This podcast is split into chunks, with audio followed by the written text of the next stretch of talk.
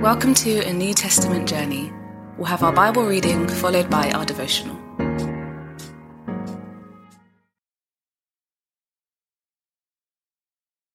I want you to know how hard I am contending for you and for those at Laodicea, and for all who have not met me personally. My goal is that they may be encouraged in heart and united in love, so that they may have the full riches of complete understanding, in order that they may know the mystery of God, namely Christ, in whom are hidden in all the treasures of wisdom and knowledge. I tell you this so that no one may deceive you by fine sounding arguments. For though I am absent from you in body, I am present with you in spirit and delight to see how disciplined you are and how firm your faith in Christ is. So then, just as you received Christ Jesus as Lord, continue to live your lives in Him, rooted and built up with Him, strengthened in the faith as you were taught, and overflowing with thankfulness. See to it that no one takes you captive through hollow and deceptive philosophy which depends on human tradition and the elemental spiritual forces of this world rather than on Christ. For in Christ all the fullness of the deity lives in bodily form, and in Christ you have been brought to fullness. He is the head over every power and authority.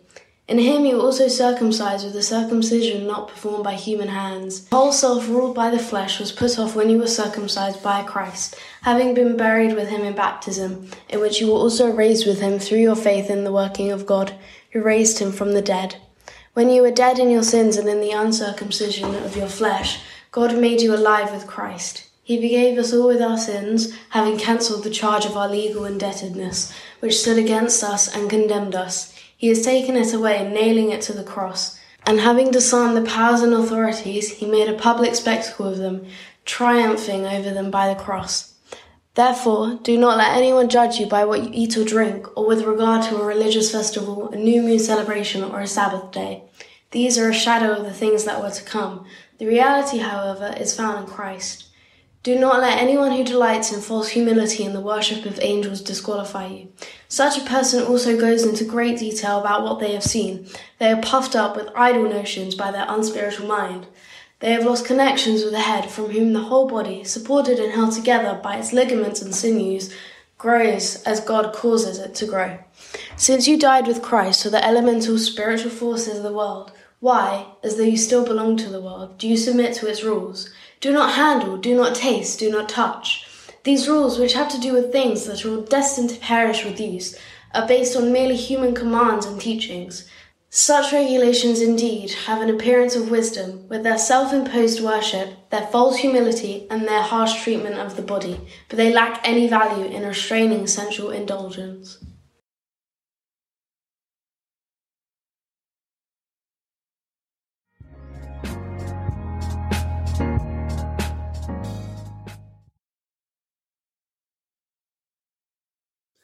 When you live rooted upon Jesus, you have all you need to get more of God.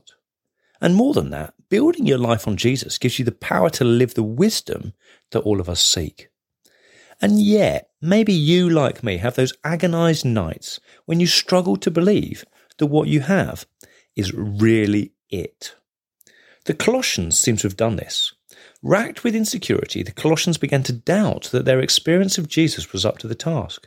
So they started trying to do serious and spiritual things to achieve the upgrade they desired.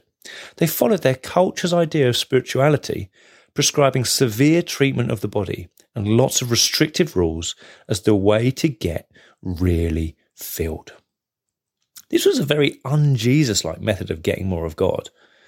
Now, while I don't suppose many of us have bought into that particular heresy today, I recognise how quickly we can adopt our culture's solutions for trying to do life well or to grow in God. Paul is clear. The route to really coming alive is to find the treasures of knowledge that are hidden in Jesus. If we want to grow, we should fix our eyes on Him, learning to understand Him and know Him so that we can become like Him. He is the embodiment of our best life, of humanity 2.0. Don't just grab any clever sounding soundbite by a social media savvy sage. Ask the question Is this something Jesus had hidden inside of him? Is the action they're recommending an action Jesus took? The truth is that in our world right now, there are so many podcasts and preachers, books and articles that beckon us into more. These can be inspiring and helpful prompts. Let them spark your hunger. But don't follow them just because they resonate with you. Don't start doing something just because it sounds virtuous. The majority of voices lack power to get things done. Instead, apprentice yourself to Jesus. Continue to live in Him by doing the stuff He did. It takes time. It involves moments of doubt. But if we keep on keeping on, then we will become glorious illustrations of the redemptive power of our God. When you want to move into more, it is always to Jesus that you should go. Here's a question for reflection. What particular part of Jesus' life have you been thinking about the most recently?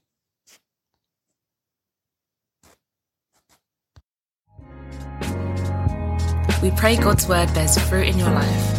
For all the information about the New Testament journey, head to www.anewtestamentjourney.net.